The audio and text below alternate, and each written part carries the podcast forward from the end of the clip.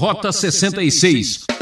Pedindo para um morto fazer alguma coisa costuma não dar muito certo, né? Morto não faz nada, mesmo que você insista e brigue com ele. Então a ideia aqui é que a nação está destruída, está aniquilada, ela está morta.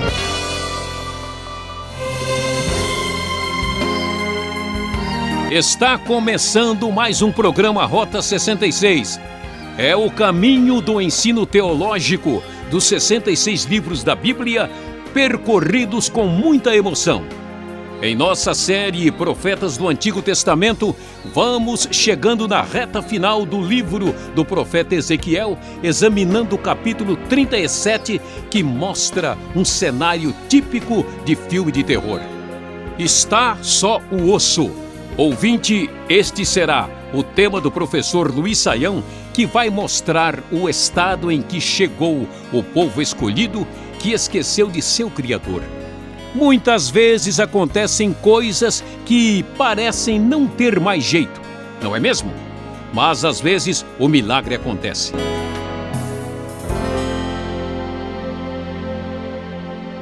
Começando no primeiro versículo do capítulo 37, conforme a leitura da NVI vamos encontrar as seguintes palavras: A mão do Senhor estava sobre mim, por seu espírito ele me levou a um vale cheio de ossos. Ele me levou de um lado para o outro e pude ver que era enorme o número de ossos no vale e que os ossos estavam muito secos. Ele me perguntou: Filho do homem, estes ossos poderão tornar a viver? Eu respondi: Ó oh, soberano Senhor, só tu o sabes. Então ele me disse: Profetize a estes ossos e diga-lhes: Ossos secos, ouçam a palavra do Senhor. Assim diz o soberano o Senhor a estes ossos: Farei um espírito entrar em vocês e vocês terão vida, porém tendões em vocês, e farei aparecer carne sobre vocês, e os cobrirei com pele. Porei um espírito em vocês, e vocês terão vida, então vocês saberão que eu sou o Senhor. Meu querido ouvinte, você tem acompanhado o nosso estudo no livro de Ezequiel e deve se lembrar com certeza de que o povo de Judá está afastado de Deus, já que Deus cortou a sua relação com este povo, distanciou-se, o povo perdeu a sua terra, perdeu o templo, está no cativeiro e, como a gente fala na linguagem popular, a situação desse povo está, como se diz, só o osso. Esta expressão popular está no imaginário bíblico também, tanto que Ezequiel vê um vale cheio de ossos que falam a respeito da situação deste povo sem vida, desse povo distanciado de Deus, o povo que viu aqui Deus se afastar e, como o próprio Ezequiel descreve, a própria glória do Senhor se distanciou. Mas, como vimos nos últimos capítulos de Ezequiel, Deus está falando sobre restauração no futuro. Será que haverá possibilidade para restauração? Será que aquilo que foi quase que completamente destruído, sobrou apenas um vale de ossos secos? Será que é possível haver um renascimento? Haverá um, um reviver, uma ressurreição deste povo? Então, lendo o texto na sequência, vamos encontrar o que diz Ezequiel 37, verso 7. E eu profetizei conforme a ordem recebida enquanto profetizava, houve um barulho, um som de chocalho, e os ossos se juntaram, osso com osso. Olhei e os ossos foram cobertos de tendões e de carne, e depois de pele, mas não havia espírito neles. A seguir, ele me disse: Profetize ao Espírito, profetize, filho do homem, diga-lhe: Assim diz o soberano, o Senhor. Venha desde os quatro ventos, ó Espírito, e sopre dentro desses mortos para que vivam. Profetizei conforme a ordem recebida, e o Espírito entrou neles. Eles receberam vida e se puseram em pé. Era um exército enorme. Então ele me disse: Filho do homem, estes ossos são toda a nação de Israel. Eles dizem: Nossos ossos se secaram e nossa esperança desvaneceu-se. Fomos exterminados. Por isso profetize e diga-lhes: Assim diz o soberano, o Senhor, ó meu povo: Vou abrir os seus túmulos e fazê-los sair. Trarei vocês de volta à terra de Israel, e quando eu abrir os seus túmulos e os fizer sair, vocês, meu povo, saberão que eu sou o Senhor. Porei o meu espírito em vocês e vocês viverão, e eu os estabelecerei em sua própria terra. Então vocês saberão que eu, o Senhor, falei e fiz. Palavra do Senhor. Meu querido ouvinte, observe só que coisa extraordinária. Apesar de tudo o que aconteceu, tanto com Israel no Reino do Norte, como com Judá agora no Reino do Sul, Deus ainda mantém a sua bondade e a esperança para o povo. E, na verdade, sem dúvida alguma, muitas pessoas que conheciam a palavra divina e as promessas de Deus e a sua aliança com o seu povo, particularmente a aliança com Abraão e a aliança feita com Davi, certamente iriam perguntar: escuta, o que foi feito daquilo que Deus prometeu e falou no passado? Pois é, apesar de parecer que tudo está destruído, apesar de parecer que não há mais esperança, que chegamos no limite último final, Deus diz que ele certamente traria restauração para a nação de Israel. E é interessante observar o padrão aqui: é Deus mesmo que ressuscita espiritualmente o seu povo. É Deus mesmo que vai agir de forma a tirar este povo desta situação que, como dissemos, está só o osso. Deus está agindo e ele vai fazer isso pela ação extraordinária do seu próprio espírito. Para entender o que realmente está acontecendo, é necessário observar a sequência do texto a partir do verso de número 15. Esta palavra do Senhor veio a mim, filho do homem. Escreva num pedaço de madeira, pertence a Judá e aos israelitas, seus companheiros. Depois escreva noutro pedaço de madeira, vara de Efraim, pertencente a José e a toda a nação de Israel, seus companheiros. Junte-os numa única vara, para que se tornem uma só em sua mão.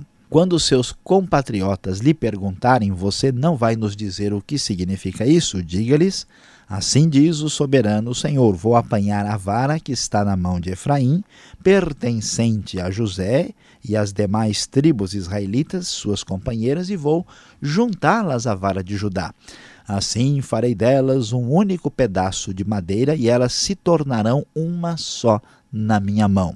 Segure diante dos olhos deles os pedaços de madeira em que você escreveu e diga-lhes: Assim diz o soberano, o Senhor tirarei os israelitas das nações para onde foram. Vou ajuntá-los de todos os lugares ao redor e trazê-los de volta à sua própria terra. Eu os farei uma única nação na terra, nos montes de Israel. Haverá um único rei sobre todos eles, e nunca mais serão duas nações, nem estarão divididos em dois reinos não se contaminarão mais com seus ídolos e imagens detestáveis, nem com nenhuma de suas transgressões, pois eu os salvarei de todas as suas apostasias pecaminosas e os purificarei. Eles serão o meu povo e eu serei o seu Deus. Meus queridos, veja só que coisa interessante. Vamos observar que a glória do reinado de Israel havia chegado no momento da monarquia de Davi e de Salomão. E agora nós, muitos séculos depois, vemos o caos, porque houve a divisão do reino na época de Roboão e Jeroboão, a nação na parte norte caiu na idolatria e havia sido destruída no século VIII, e agora Judá teve o mesmo caminho. E Deus diz: Eu mesmo vou restaurar o meu povo. Chegará o momento quando as duas partes, o norte e o sul, vão se unir novamente, Deus voltará a ter o controle por sua própria decisão e haverá apenas um único rei nesta restauração da nação que hoje está caída. O meu servo Davi será rei sobre eles, diz o verso 24, e todos eles terão um só pastor, seguirão as minhas leis e terão o cuidado de obedecer aos meus decretos. Viverão na terra que dei ao meu servo Jacó, a terra onde os seus antepassados viveram. Eles e os seus filhos e os filhos de seus filhos viverão ali para sempre, e o meu servo Davi será o seu líder para sempre. Farei uma aliança de paz com eles, será uma aliança eterna. Eu os firmarei, os multiplicarei e porei o meu santuário no meio deles para sempre. Minha morada estará com eles, eu serei o seu Deus, eles serão o meu povo. Então, quando o meu santuário estiver entre eles para sempre, as nações saberão que eu, o Senhor, santifico Israel. Como pudemos observar, toda a expectativa toda esperança para o futuro está relacionada com a aliança davídica. É claro que é muito pouco provável que alguém possa defender a ideia de que Davi, literalmente, será o rei de Israel e de Judá no futuro. O meu servo Davi será rei sobre eles é uma referência ao rei davídico. Esse rei davídico, que é exatamente a expectativa do rei messiânico, quando ele estiver reinando, então acontecerá esta união e esta restauração da nação de Israel. A situação do povo, tão triste, tão decadente, estava só o osso, mas o poder de Deus nesse vale de ossos secos, agindo, trará vida no futuro e Deus fará cumprir as suas palavras e mostrará que ele é o Senhor, o Deus soberano, aquele que controla a história.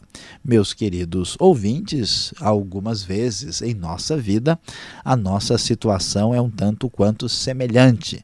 A nossa situação pessoal, da nossa comunidade, ou mesmo da igreja, ou mesmo de qualquer outro contexto, e é tão especial observar que o Deus que faz as suas promessas e que fundamenta aquilo que disse na aliança, certamente manterá seguro aquilo que prometeu. Mesmo que Israel tivesse caído, mesmo que Judá tivesse caído também, mesmo com toda a apostasia, o vento do Espírito Divino sopra e os ossos secos vão ser restaurados e Deus ainda agirá de maneira extraordinária e especial com a nação de Israel novamente no futuro.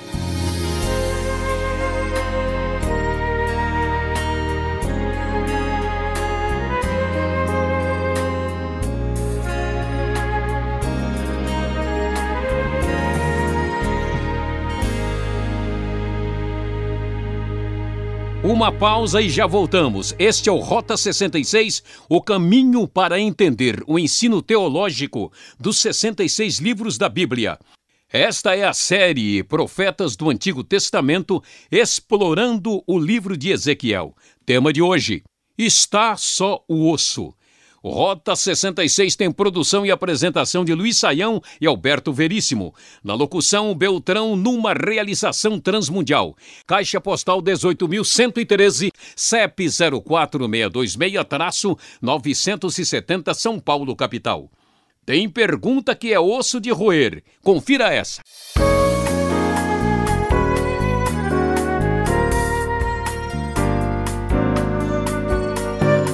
Você está estudando Ezequiel 37 aqui no Rota 66 com o professor Luiz Saião, que está agora aqui para responder as perguntas depois de sua exposição.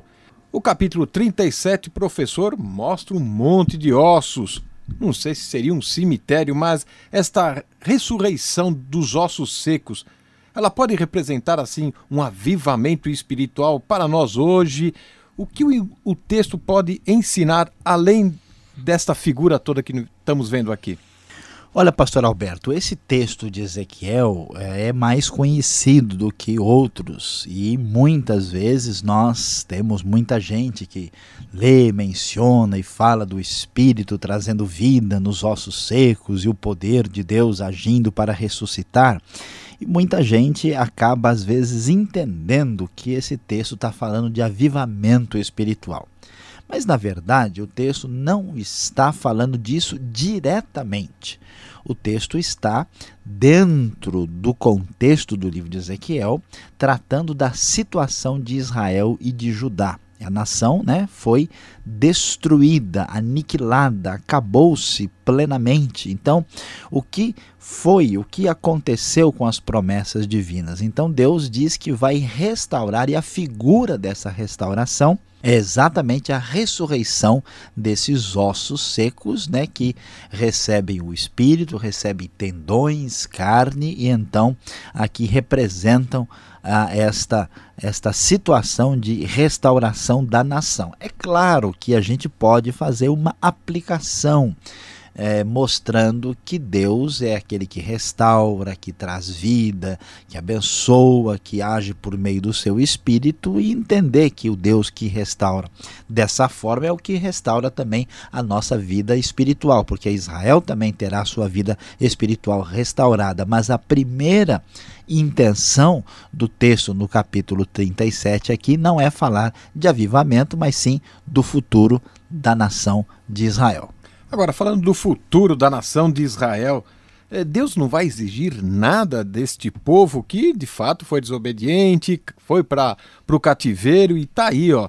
É, ficou a, não pele e osso, só ficou osso. Essa restauração, Israel não tem que fazer nada para conseguir esta restauração, é só o Espírito Santo trabalhando e reconstruindo tudo de novo? Pois é, pastor Alberto, uma boa observação, né? A gente vai ver uma coisa muito interessante nessa, nessa pergunta. Porque, de fato, o, os ossos estão secos, mortos. A gente pedindo para um morto levantar, né? pedindo para um morto fazer alguma coisa, costuma não dar muito certo. Né? Morto não faz nada, mesmo que você insista e brigue com ele. Então, a ideia aqui é que a nação está destruída, está aniquilada, ela está morta. E isso vai é, estar de acordo com o raciocínio que a gente vai encontrar na Bíblia, quando a Bíblia tem uma transição no Velho Testamento do pensamento ah, profético para o apocalíptico. Chega um momento e esses textos finais de Ezequiel têm esse, né, esse sabor mais apocalíptico. Chega um momento em que o ser humano comprova a sua incapacidade de obedecer a Deus e de fazer a sua vontade. Então Deus surge como aquele que diz: Eu mesmo sou aquele que traz a salvação. Deus então vai interferir e vai resgatar e restaurar o seu povo a partir do seu próprio poder, da sua própria capacidade de salvação. Isso é semelhante ao que acontece na nossa vida. Né? Nós não somos capazes de nos salvar. Somente através da intervenção divina e da bênção especial de Deus, no caso dada por meio de Jesus Cristo, é que nós recebemos a salvação e não por meio dos nossos méritos, nossa capacidade e a nossa religiosidade. Nós sabemos que as coisas não são assim. Agora, essa profecia, ela se cumpre literalmente ou é uma referência à igreja, já que uma vez ela fala do Messias, dessa expectativa do Messias, ou ainda temos que ver do lado de Israel? Olha, pastor Alberto, aqui nós vamos encontrar uma maneira diferente no meio cristão de entender e ler o texto. Há um grupo razoável de pessoas que estudam o texto e que vão achar que esse texto, de maneira simbólica, fala uh, da igreja, da restauração do povo de Deus. Ah, e a referência né, que vai surgir o um rei que será o grande rei e todos serão o meu povo, eu serei o seu Deus, é uma referência a Cristo. No entanto, a lógica do texto aqui aponta mais razoavelmente para a nação de Israel do que para a igreja ou qualquer outra coisa. Por quê? Porque a grande questão é o que aconteceu com o povo. Né? O que, que houve? Né? Ou aqui eles estão separados, Judá e Israel, os dois estão caídos. Então Deus parece estar falando de uma promessa específica ligada a Israel. E se essa leitura estiver correta, então nós devemos entender que a referência ao rei, ao Messias, não se trata aqui da, do, da primeira vinda de Cristo, mas para o futuro, para uma, um momento né, escatológico e aí mais para frente. É muito difícil, ah, com os detalhes que o texto sugere aqui, imaginar que essa referência é totalmente simbólica e que não se encaixe especificamente com a nação de Israel, que parece ser a sugestão natural do texto. Agora, o final do capítulo 37 fala sobre a restauração, novos tempos. Quando acontecerá esta restauração? É, é aqui mesmo? Ela está prometida quando? Olha, tem gente que até ah, imagina que isso já aconteceu, porque está falando que vai haver uma restauração e quando o povo sai do cativeiro e volta para a terra, eles imaginam então que houve uma restauração porque Deus chamou o seu povo das outras nações. Mas aqui é claro que a ideia é que o rei davídico vai reinar novamente. Então a promessa do reinado do rei davídico só pode ser uma promessa para o futuro, uma esperança posterior. Portanto, parece que esse texto está realmente falando de uma coisa que acontecerá no futuro com a nação de Israel. Algumas pessoas acham que o fato da nação de Israel ter aparecido novamente no século XX e que essa nação está reunificada em relação às divisões que ela tinha no passado que isso já é um sinal que Deus está atuando nesta direção e que no desfecho escatológico da história haverá aí uma ação de Deus específica com o povo da aliança antiga com Israel dentro dos, dentro dos aspectos escatológicos mais específicos do futuro. Com certeza isso é uma referência ao futuro. Obrigado, Sayão. E você que está nos acompanhando ainda não terminou, tem a conclusão desse estudo para você.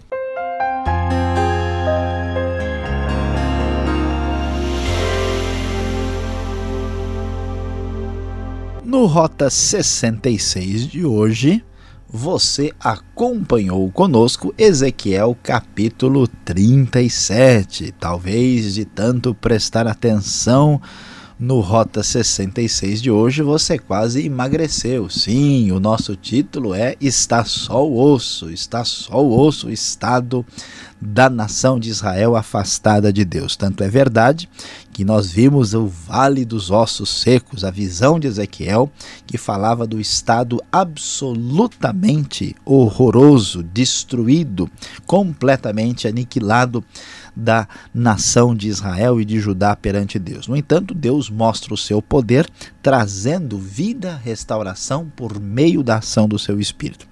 Meu querido ouvinte, isso é extremamente animador. Quantas vezes na vida a gente imagina que a situação não tem mais jeito?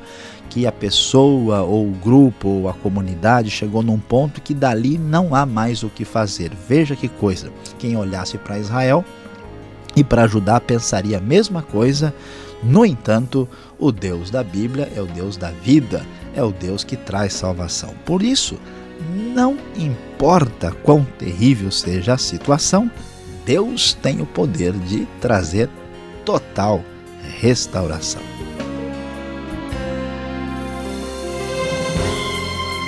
O programa Rota 66 de hoje vai terminando aqui agradecendo a sua audiência.